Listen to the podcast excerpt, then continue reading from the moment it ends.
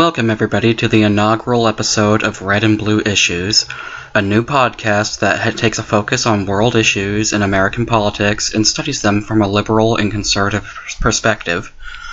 My name is Christopher Holmesley. I am the co author of this podcast, and I represent the liberal perspective.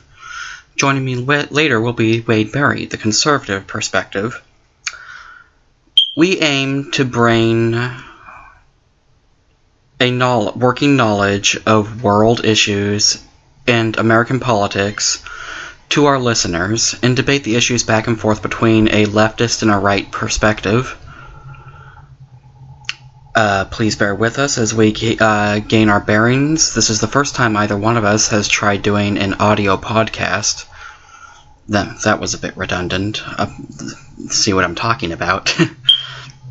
But that should swiftly change. We are both very opinionated people, and we promise that, if nothing else, this podcast will be entertaining. So please stay tuned. Our first episode should be up next Friday. Thank you, and we hope to see you soon.